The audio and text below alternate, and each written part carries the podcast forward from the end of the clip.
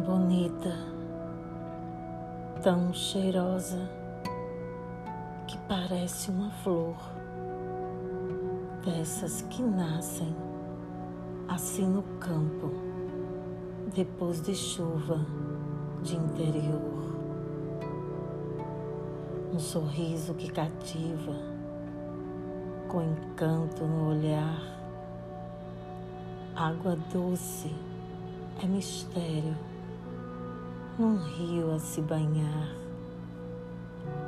corajosa e valente, correnteza profunda, gotas que nutrem a terra de natureza fecunda. Mulher pássaro que voa crocodilo a nadar, mel de abelha que adoça o mais amargo paladar.